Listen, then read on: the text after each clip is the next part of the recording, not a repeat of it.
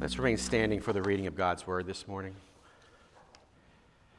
We're going to be studying from Philippians chapter 3 in the first 11 verses there together.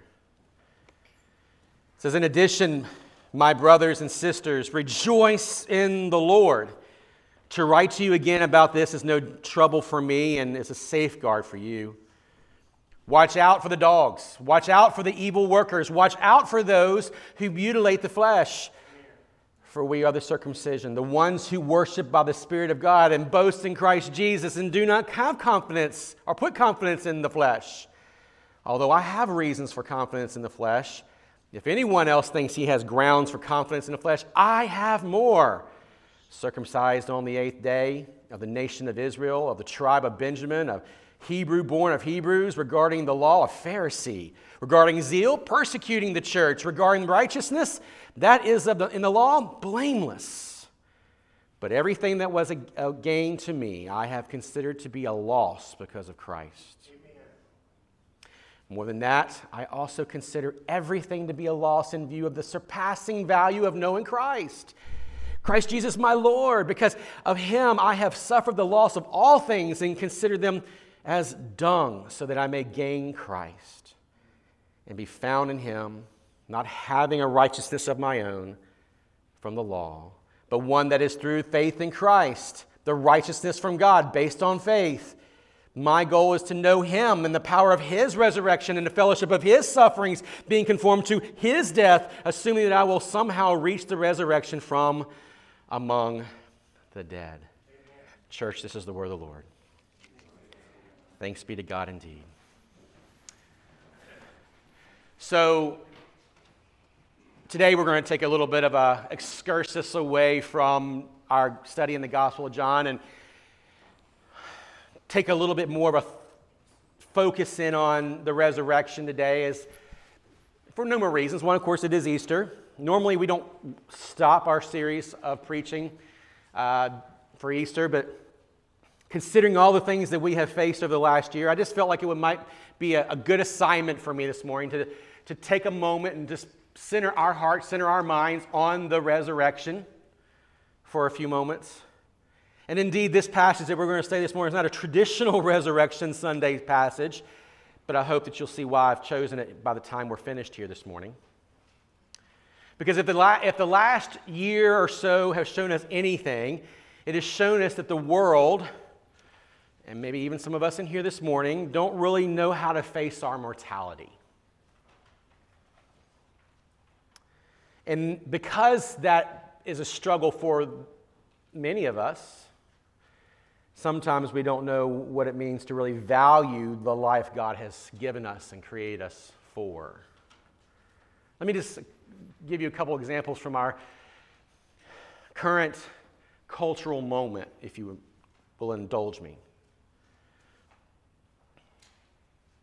Protecting and valuing the life of the unborn continues to come under incredible scrutiny, incredible assault, and we've even seen this in the last couple years over various state legislatures who have made abortion on demand that much quicker to embrace and receive and, and at will. And that's not a political statement, that's just a reality we're facing in the world we're in today. And then abortion on demand diminishes life of the, the life of the unborn for mere convenience and a whim in many cases. Moving on into other areas that are continue to be uh, among cultural debate is the issue of race and prejudice and as important as this issue is and how much it continues to haunt our nation in which we live, we've reduced the conversation to intersectional um, identity politics, which in reality doesn't actually resolve the issue of racial issues, does it? It actually further divides the issue, it further splinters our world. This is how the world deals with life. This is how the world deals with pain and suffering and mortality. Devalue the unborn, devalue the, skin of a color of, of, of, of, of our brothers and sisters who are made in the image of God. Let's continue. We know that we're told now that recently uh, a, a, a, uh, writer for CNN says that there's actually no scientific evidence to prove or determine someone's sex at birth. Rather, we treat the body in our world today and in our philosophy of the body as a glorified Mr. or Mrs. Potato Head with interchangeable parts, depending on how we choose to deal with it regarding, uh, based on our own psychological affirmations. And I read about a group recently called the Urban Death Project. Maybe you don't know who they are, but they're just kind of how are we dealing with all the death among humans within our urban core, and whether it's violence or whatever. And they have, and as of a couple of years ago, they floated the idea of using human remains as fertilizer. This is how we deal with mortality in our world. We don't know how to value the life God has given us. We remain hopeless, and so we reduce the human body, the human mind, the human experience down to convenience, a whim, interchangeable parts. And I don't say this smugly this morning. I really don't. I don't, I don't even want to say this with any kind of sense of condemnation towards those who maybe hold some of these ideas. I'm saying it because my heart's broken because of what we see. And, I, and, I, and, and, it seems to me sometimes, even the church sometimes doesn't know how to deal with the, the issue of mortality in our world. And we, among of all people, should have a, a reason to deal and have a hope for our, our mortality because we have the resurrection. And, and, I, and I just want to make sure that that's, you understand, that's the goal of where I want to go this morning. Because ideas have consequences. Our cultural ideas have consequences, brothers. Ideas that inform this kind of hopeless and careless view of human life, as we just listed out a, moment, or our views of God's biological design are nothing more than, than nihilism. And if you don't know what nihilism is, as well, it's the philosophical other side of the coin of naturalism. And naturalism is basically there's nothing in the world besides an amalgamation of cells and, and, and, and tissue and chemical properties. And therefore, nihilism says, well, then there, there is no inherent value. There is no inherent meaning or purpose. That's the driving philosophy and worldview of the world we live in. And we need to say clearly this morning, declare clearly this morning, that the resurrection says something entirely different. Right? That's what we want to remind ourselves of. So when I say this morning I want to reflect on the resurrection, it is simply that. That I want us to take some time right here in the middle of 2021 and probably one of the most polarizing seasons of any of our lives as you and I are facing the world and all the complications of the world and the complexities of the world. We need the simplicity of the resurrection once again. We need the plain and practical implications of the resurrection for the life of the church so that when we face this world of death, we go into the world with this echo of the resurrection from eternity that says, Life is the Lord's.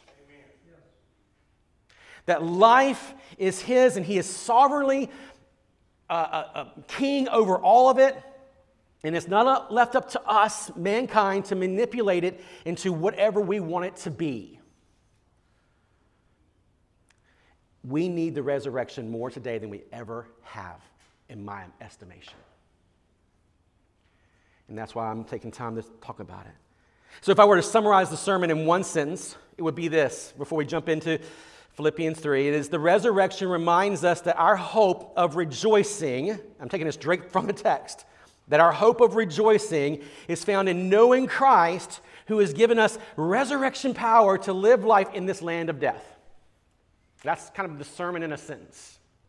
So let's dig into that for a moment. Now, here's the context.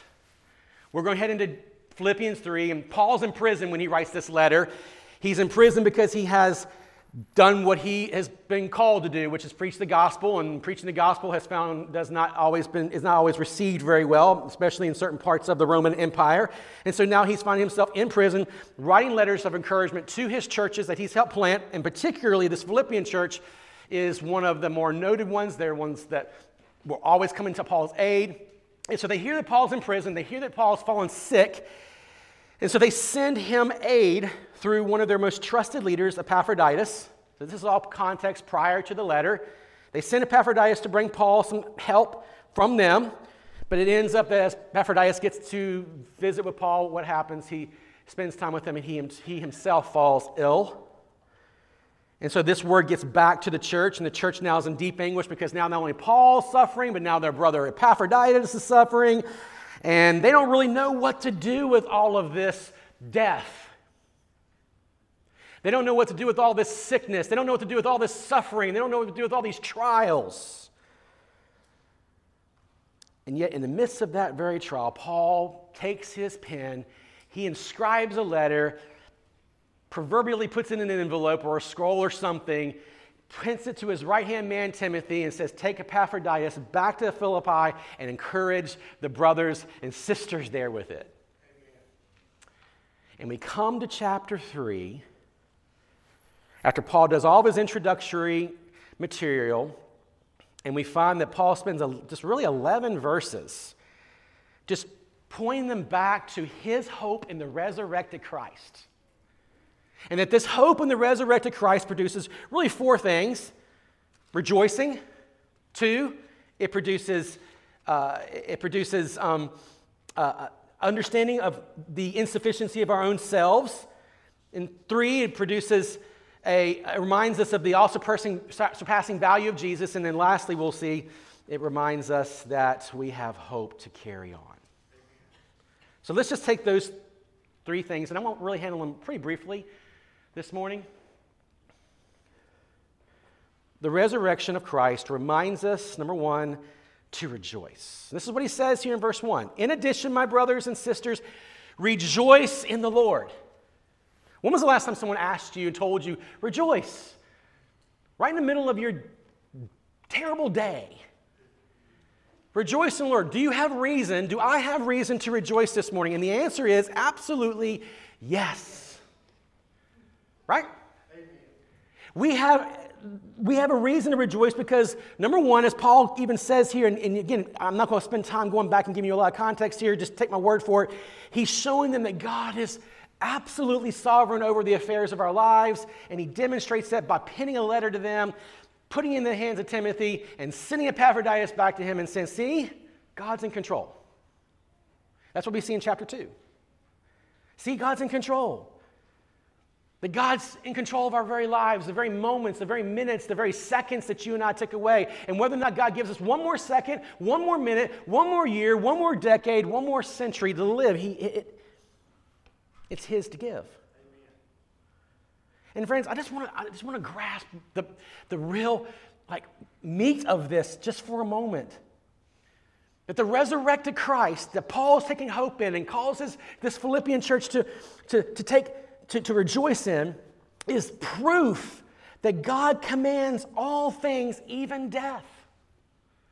Your death, your suffering, your trials, my trials that, that, that life, in spite of all the things that you and I will suffer with, whether it be disease or trials or suffering or persecution or whatever it may be, life and the body have intrinsic value to God because of the resurrection. It proves, I love life, God says, because I'll raise it. In other words, our bodies have more value than ultimately becoming mulch.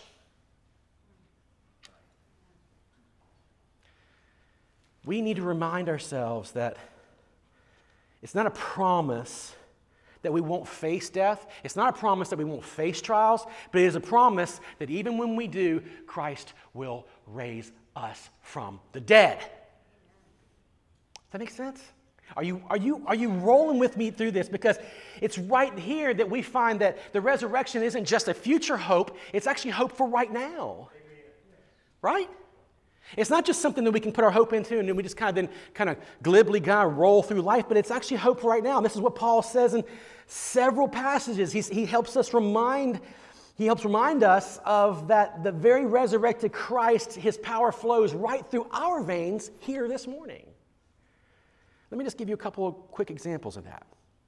There is 2 Corinthians chapter 4, verse 14. And he says just as much here. For we know that the one who was raised, the Lord Jesus, who raised the Lord Jesus, will also raise us with Jesus and present us with you.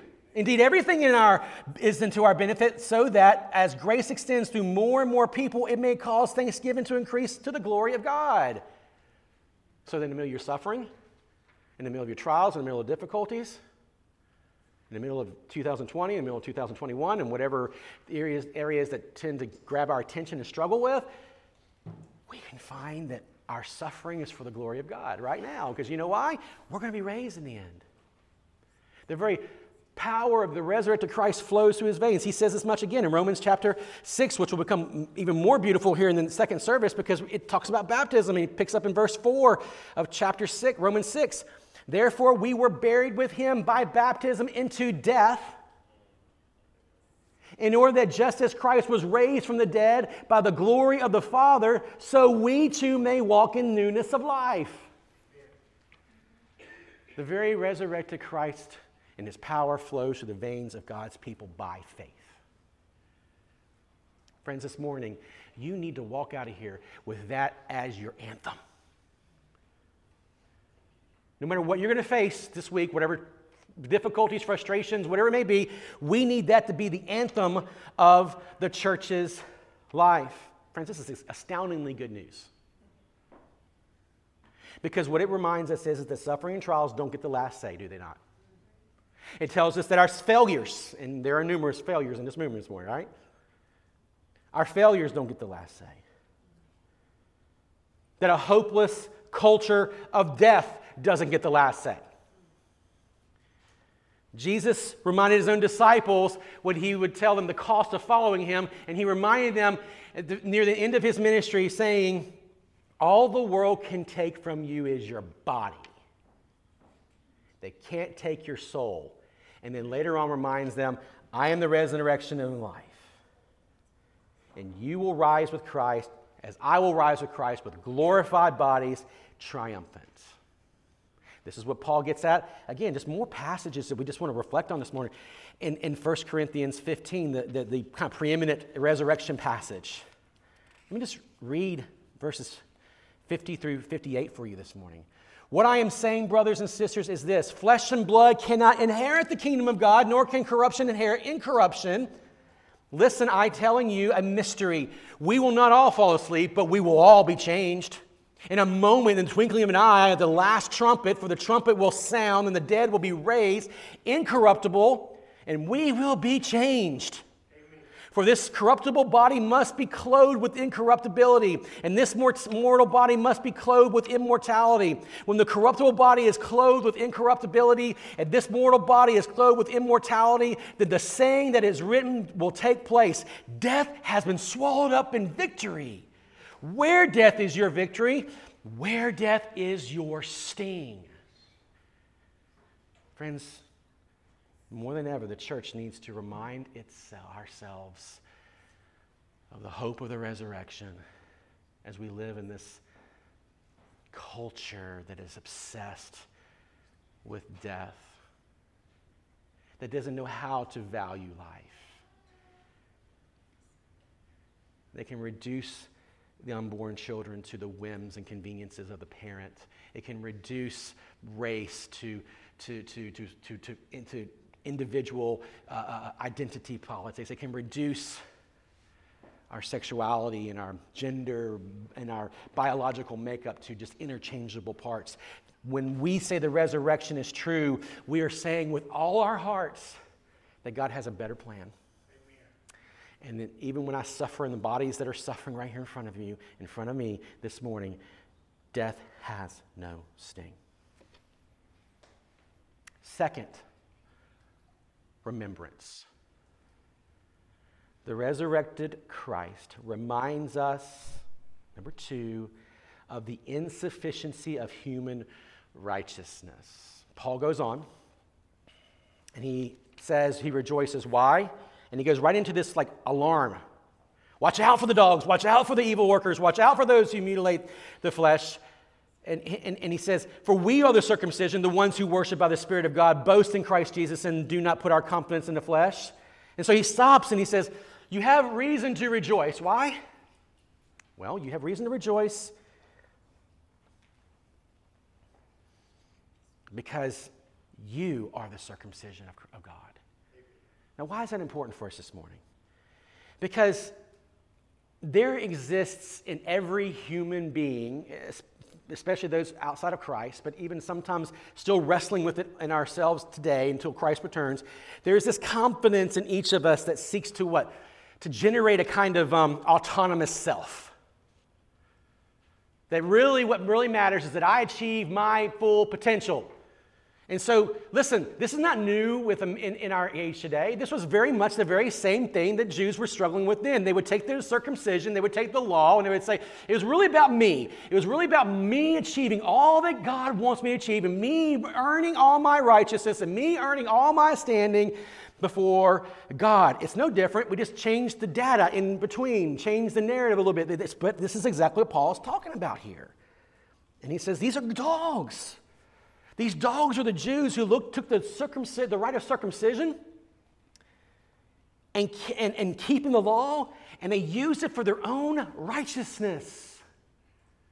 They used it to try to show God that they were worthy. But circumcision was never a sign, was a sign, I'm sorry, circumcision was a sign that God um, was sign God gave, not a right the Jews were to use for their righteous standing before God. That it was a sign of grace to, um, that God gave to Abraham, not because Abraham had accomplished anything, but because he believed. He believed in what God had done.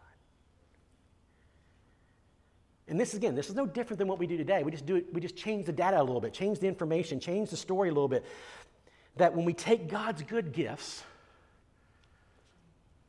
and we strip them down of their intrinsic value, we turn them into things that make us feel good, us feel self important, us achieving the autonomous self, if you will. And Paul responds to this errant way in which Jews were using the, circum- the rite of circumcision, the right of, of, of keeping the law, and he says, No, no, no, no, no. Verse 3 we are the circumcision. Why? Now, why is it important that he's connecting these two dots? Because he's saying, look, this was a gift of grace, and circumcision was always to point to Christ, that you're included in Christ's kingdom. And the ones who worship by the Spirit of God, he says, boast in Christ and do not put confidence in the flesh. In other words, what he is saying is that, hey, if the law and the circumcision were means by which I could establish my own righteousness before God. Brothers and sisters, Paul says here for, from verses 4 through 7, I could have done that. I'm not going to reread that whole passage here, but he goes through this whole litany of his own, his own street cred, his own resume. He was a superior Israelite. I don't think many of us in here feel like we're superior Christians, do we? But Paul knew he did it all. He, he, I mean, he, he, cut, he didn't cut corners. And he's simply reminding them that I tried it and I failed. Because I never had my, it, kept me from seeing Jesus and his accomplishments. And that's where he gets to in verse 7. But everything was that I was gained to me, again, from his old life, he considers now a loss because of Christ. In other words, Christ alone was his gain. Friends, Christ alone is our gain.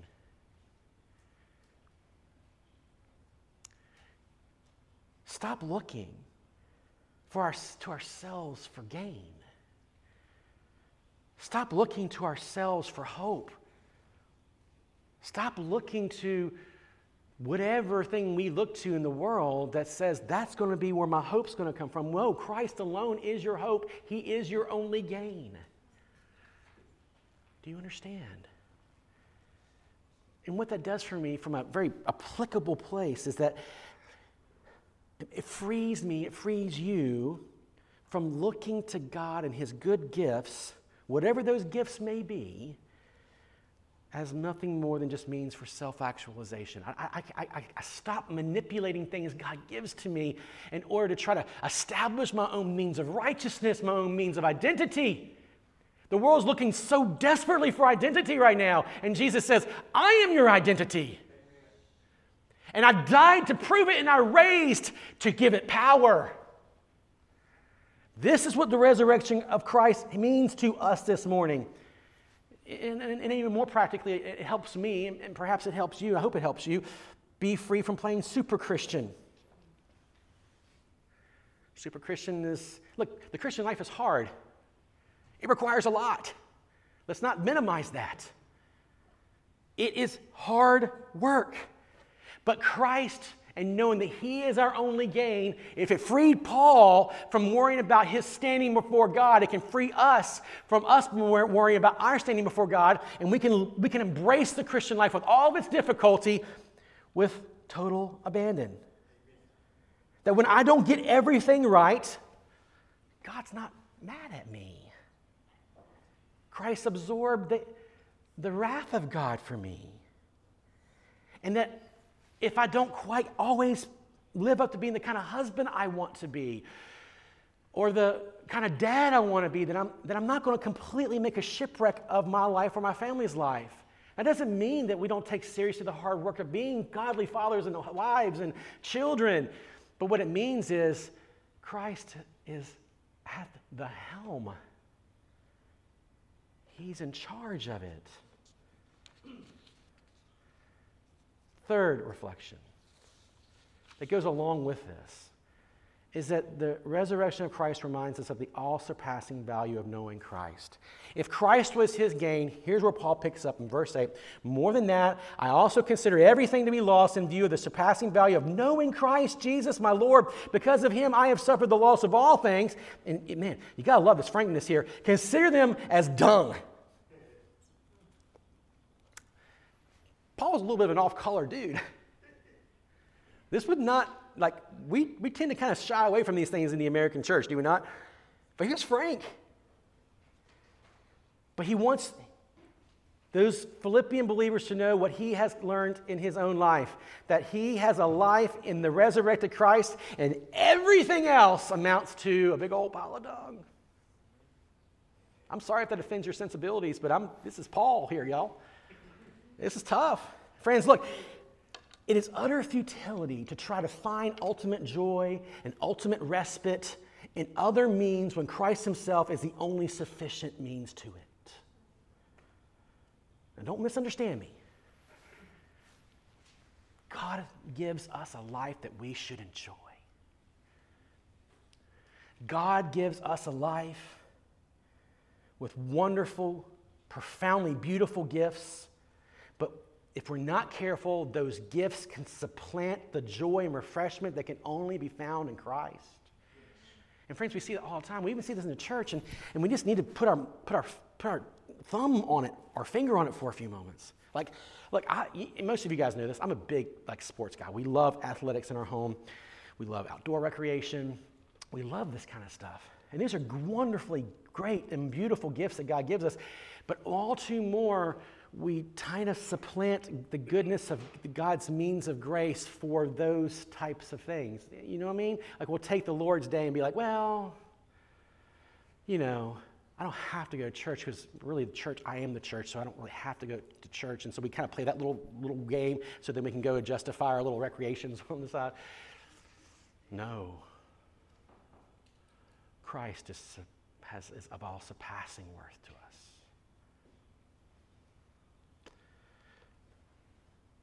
We, we love family activities. I, when I was a kid, man, we, I, I, was, we were really close to my family, my extended family. We, it, was, it was a rare month that would go by when we didn't have a big gathering at my grandmother's house, and all my uncles and cousins would come in, and we were all ran around together. I was one on the younger end of the cousins in terms of age, and we would just have a good time together, and we enjoyed it. But they usually consumed a lot of our weekends and sometimes the Lord's Day. And I didn't really grow up in church except for very sporadically, and, and, and it showed. It showed. It was late in my life when God began to change that and began to call me to Himself. And, and, it's not just Sundays, it's, it's, it's the goodness of congregational participation, right? Like being a part of a group or being a part of men that you get together with and have coffee with, or women getting doing the same thing, or enjoying that company of other believers who, who are there to sharpen you and care for you and help you move forward because that's our family. Now, Because even Jesus himself says it quite bluntly. When, when, when a believer, when a guy would come to Jesus and say, Hey, let me go bury my father first, and Jesus says something incredibly crass, just like Paul does here. Let the buried bury, let the dead bury the dead. Is he saying that you shouldn't enjoy your family? No, of course not. But he's saying, listen, I am, and these brothers and sisters are your new family. Yes, go on vacations time to time. Yes, do some of these other things from time to time, but make sure that the supremacy and the all surpassing, surpassing value of knowing Christ is our aim because it's a promise to us in the resurrection. See, Paul quite clearly calls any means to make life purposeful apart from Christ dung, even good things. Even good things. The resurrection proves that Christ is superior to all other joys, all other comforts, all other satisfactions that we may find in this life. And, but, but it does something else too, though. It actually infuses real life and comfort and joy in the things that are good when they're used appropriately. Because they're given to us by God.